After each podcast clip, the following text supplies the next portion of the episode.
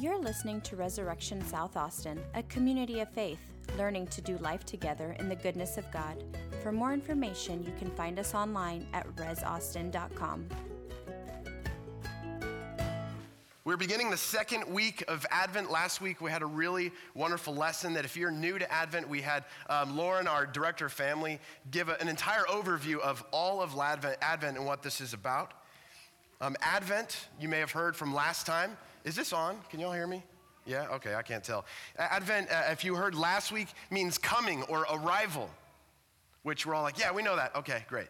But has anyone asked the question, arrival of what? What is it that we are getting ready for? What's coming? It's a really good question, actually, because everyone, even people who don't uh, observe Advent, let's say people who aren't maybe religious, during this season, absolutely everybody is preparing for something, right? You see it. You drive down our neighborhoods, people are preparing with lights, people are preparing with parties, people in the stores, they're jam packed. There's traffic all the time because people are out getting ready for the arrival of something. They're preparing for something. I wonder what that is. Is it family they're preparing for? They're coming into town? Maybe gifts? Maybe this holiday party that they've got planned? Maybe it's they're preparing themselves even unknowingly, for this new year that's right around the corner, new goals, new opportunities. I wonder what our neighborhood prepares for. And maybe even more personally, I wonder what we will prepare for. What are you preparing for? If I was to just walk with you during the day in Advent and notice your life, what would I conclude you are preparing for? Well, the church has an ancient tradition of preparation for the arrival of something really super special in Advent. Something full of mystery, something that we can't quite wrap our fingers around, something that is full of power, something that is full of glory. This is what the church is preparing for.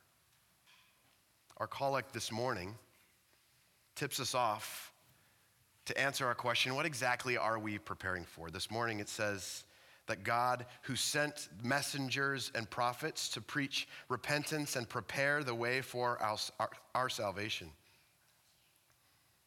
He's sending people ahead of this arrival of the one. With a message of repentance, prepare the way, we even heard John the Baptist say to us. That's great. We get that. We can wrap our head around the fact that we have to prepare for something that's coming, but how do we prepare? May be a good question we might ask next. next. How is it that we prepare for the arrival of this one that God is sending, this powerful and glorious one?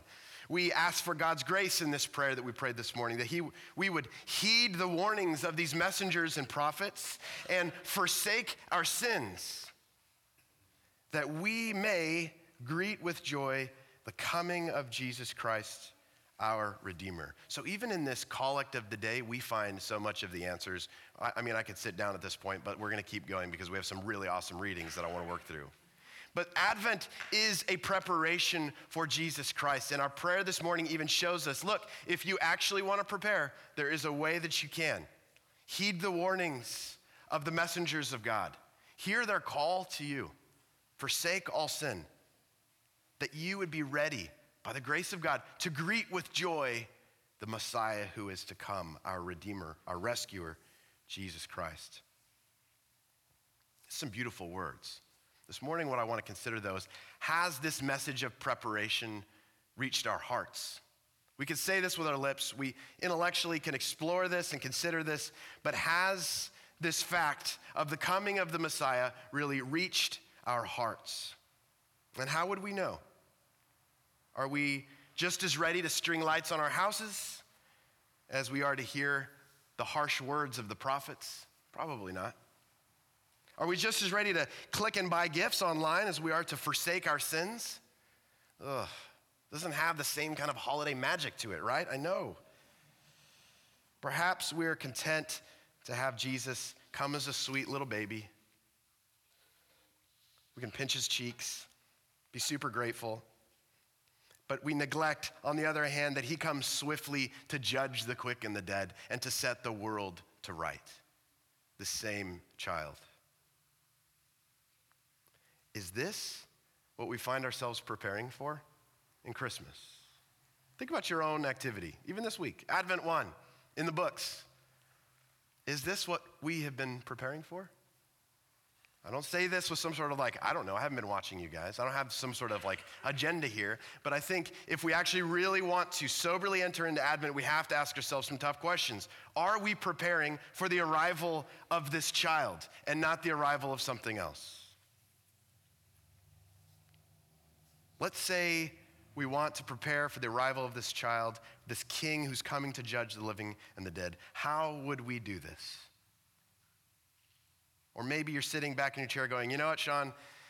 You lost me because I don't even know if I really want to do this at all. This sounds like a total buzzkill to the Christmas fun.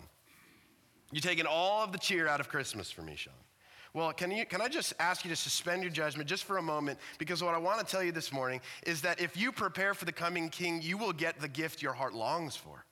Not the gifts that you can buy, not the gifts that you think in your creativity and thoughtfulness that you can kind of stir up or make or, or, or give to somebody else. The, the joy, the happiness, the satisfaction, the peace that your soul longs for, can I just tell you, is in this coming Jesus. And if you can prepare for this one, you will find what you're looking for come Christmas Day. Or rather, he will find you. In our reading from Malachi, we find a little bit of perspective about this preparation. I want to read this for us again just so we can hear it fresh and, then I'll walk us through it. In Malachi chapter 3 begins in verse 2. It says this But who can endure the day of his coming?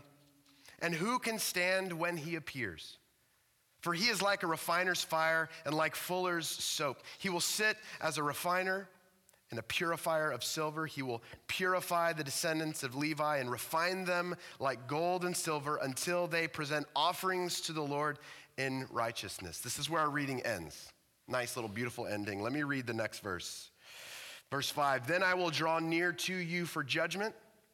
I will be swift to bear witness against the sorcerers, against the adulterers, against those who swear falsely, against those who oppress the hired workers in their wages, the widow and the orphan, against those who thrust aside the alien and do not fear me, says the Lord of hosts. Add some perspective to that, doesn't it? This preparation. If you've ever longed for justice, if you've ever seen what's happening in our world and ached that God would set things right, then Advent is your season of preparation. Advent is for you. If you've ever hoped that things in the world could actually be better among people, among powers, in families, maybe even in just yourself, Advent is for you because it is a season of longing for the goodness of God to be absolutely realized, to come quickly and to set things right, to heal and to amend. Advent is for you. And if we look carefully at this reading, we may ask, as I have, okay, who's the one coming and who's the one setting things right and who's the one that's judging in this passage? Because it's not immediately clear on the surface. Verse 5 says that after this purifying, which the first one did, the Lord will draw near for judgment. So it's different than the Lord. You see the confusion? There's one who comes to purify, and when that purification has happened, then the Lord will draw near for judgment, as if these are two different people involved here. The refiner's fire separates in the impurities of metal, something I know nothing about. Stephen, you could probably tell us all about that. Fuller's soap if you, if you see this reference, it's kind of like OxiClean. It removes stains from clothes, okay? In both of these analogies, people aren't being destroyed, but prepared by this one who's coming, announcing that the Lord is coming near. Prepared, renewed for the coming of the Lord. So that's this first person who's doing that work. And what we notice in the second section of this passage, there's two things that happen when people who have been prepared and purified come near to the Lord. There's two things that happen according to this passage. Verse 3 says, They present offerings to the Lord in righteousness. And in verse 5, it says, There is judgment of the evil and unjust. Present offerings, judgment of the evil and unjust. Now, again, it isn't really clear in the passage whether it's the prophet that comes before or the Lord himself who is purifying. Immediately in the text, we kind of like read this and think, I'm not sure. But when we place this story in the context of God's greater story, and when we read this along with the church and its interpretation of these passages, y'all, there's some really cool images and truths that start to flourish and blossom out of this, out of this passage in Malachi. Perhaps this is the prophet Elijah who comes with fire, announcing the coming of the Lord to purify with his message from God. Perhaps this is the new Elijah, John the Baptist, who is the forerunner of Christ, preparing the way as the messenger of the Messiah, baptizing everyone with a baptism of repentance. Who could see that, right? At the same time, and the church has read it in all these ways. At the same time, we cannot read this and see and not see Jesus in this as well, right? The prophet announcing the coming of the kingdom. The kingdom is at hand, is what Jesus would always say. His sacred cross that is most worthy offering for our sin, the ultimate purification, the ultimate refinement for us, the thing that removes the stain from our clothing on our soul and his body and blood, which purifies our lives, heals us. You could see Elijah, the new Elijah, John the Baptist, maybe it's Jesus himself.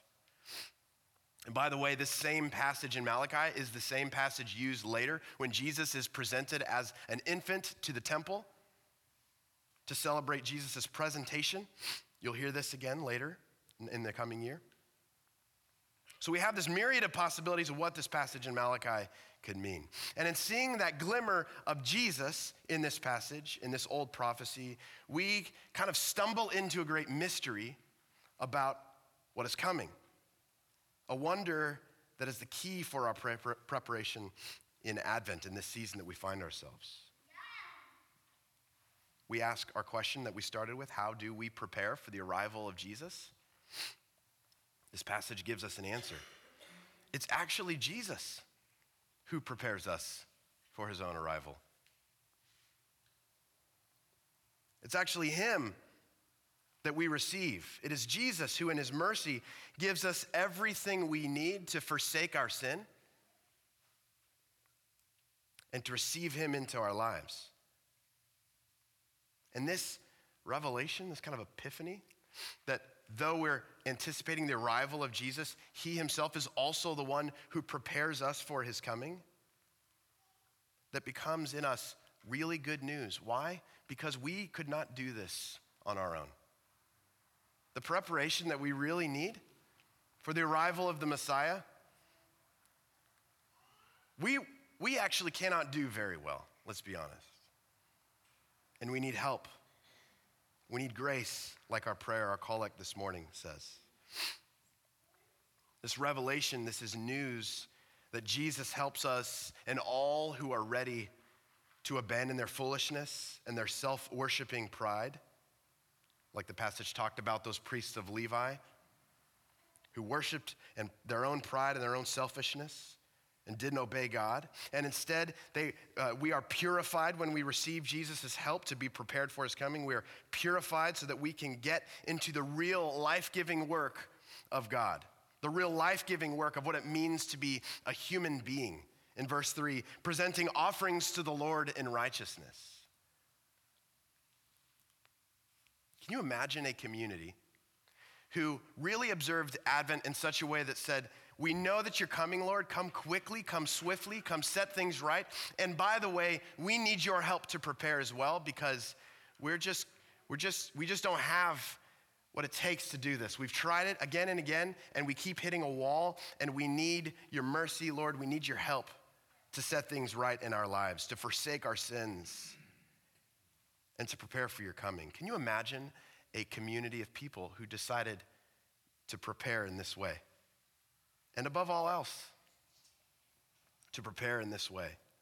Can you imagine a bunch of regular people, just like you and me, not special folks who are like, you know, prophets or something, but just regular people like you and I? Can you imagine us deciding to, pray, uh, to prepare for Christmas by trading in our old ways, our old habits, for the ways of Jesus? Can you imagine what that would look like? The goodness of God in a people like that, in a community convinced that the only way to prepare for God's coming is by the help of Jesus, by the power of His Spirit, that we would forsake all sins. A community like that would catch fire with the goodness of God, wouldn't it? A community like that, without contest, would overthrow the evil not only in us, but the brokenness that's in the world. It would overthrow the powers. It would overthrow our adulterous hearts. We wouldn't any longer thrust aside the immigrant or the alien. We wouldn't ever desire to cheat others of their wages or take advantage of the poor and the weak, the widow, the orphan, like Malachi talks about. We wouldn't, lying would just like not appeal to us, a people like this who are preparing for the Lord. We wouldn't commit uh, injustice or even in the next verse in Malachi that we didn't read, we wouldn't even rob from God by withholding our, our money, our tithe to Him. Malachi could go on and on. This people who had forsaken all of those sins, lit a fire by the prepara- in preparation for the one who's to come, would be a people ignited and filled with the goodness of God. They would be a beacon in the middle of Advent of the goodness of God. This can't be done on willpower alone. You can see how we can hear all these things that Sean just said and be like, let's aspire to be those really good people. Let's go, let's like really pull ourselves up by our bootstraps and get at it this time, Rez. This Advent is our Advent. I can feel it. It's not gonna work. We've done this every year. It won't be done on willpower alone. It won't be accomplished by a New Year's resolution. Our repentance is a work of the Spirit of God in us that we receive and cooperate with. It is a work, and listen, this is such good news that you don't actually have to go out there and like get it done in order to be prepared for the coming of the King. This work in us is accomplished by a once for all sacrifice on the cross by Jesus. The preparation is already set and the purifying that we desire, even in the darkest and most um, broken parts of our lives, that healing is readily available to us even today, this morning, as we prepare for Jesus. Friends, your preparation in Advent is you're hearing the news that God is setting the world right through his son Jesus and receiving that reality and cooperating with that news. In other words, your preparation in Advent is a sharing in the gospel. There's nothing more important that you can do. No lights, no presents, no parties, no, no like playlists that are more important than you sharing in the news that God is coming quickly and he's coming to set the world right and He has made every provision for you to prepare for that coming. Christ makes you clean. Forsake your sin, receive the kingdom. That is our Advent preparation. Well, I know that uh, we could land the plane here, we could sit down and like pray for a second, but just time out for a second. I know some of us are going to hear this and think this is like really, uh, like it's decent religious talk. I've heard more poetic things, but this is super religious rhetoric. Maybe. Maybe. Or it's true. We read a passage from Paul writing to a fellowship in Philippi. Paul was writing with chains rattling on his arms or dictating to someone who was writing for him from a Roman prison cell. And he was expressing how every time he thinks of this people in Philippi, he's filled with joy in prison. Paul is filled with joy, thanking God for them. He can't stop praying for them, verses 3 and 4 say. Why? Because they are sharing in the gospel in such a profound and beautiful way that it's even inspiring Paul miles away, locked up in a cell all by himself. These people in Philippi, they have actually taken to heart this preparation that we are invited to take on in our lives as well, this sharing in the gospel. These real life people, this community, this church that we are a part of, brought joy to Paul in a Roman prison because of, on the basis of their sharing in the gospel. And this isn't a, a sharing like, oh, we, we know about a fact about the news of Jesus. It's not that kind of sharing. And it's also not the kind of sharing like, well, we share this in common. We have like like attributes to one another. This word sharing, koinonia, means something way more involved, way more intimate, like participate. To participate in a most intimate way in something. This is actually the same word that Paul uses later in 1 Corinthians 10 when he talks about the way that in the Eucharist we participate, we share in the body and blood of Christ. If we want to prepare for the arrival of our King this Advent, we have to participate in a most intimate way in the gospel, in the news that God is coming close to us to purify us, to make a way for us, for Himself in our lives. This is news that you can receive today. You can acknowledge this news, you can hear it and take it into your heart, but this is also a news, a reality that you can open up your hands and receive today and consume. So, friends, I just want to say it's actually super simple. One super easy way you can prepare for Advent this morning is to, be, to come forward, forsaking all sin, leave your sin in your seats at confession, and come forward and receive the grace of God. And in this grace of God that is effective, it is an effective means of grace to you. Receive it as preparation for the one who's coming to set up a home in your life and in your heart. And then, like that community in Philippi, what you will see in a community that takes this to heart is a harvest of righteousness, a people who have been ignited, who are bearing the fruit of the kingdom that's coming. Let us open our hearts and our imaginations as we prepare to share in this most sacred mystery, this most sacred grace, this most sacred gift that purifies, refines, cleans, and washes us, heals us, forgives us. That is the gift of Christ this morning. You're listening to Resurrection South Austin, a community of faith learning to do life together in the goodness of God. For more information, you can find us online at resaustin.com.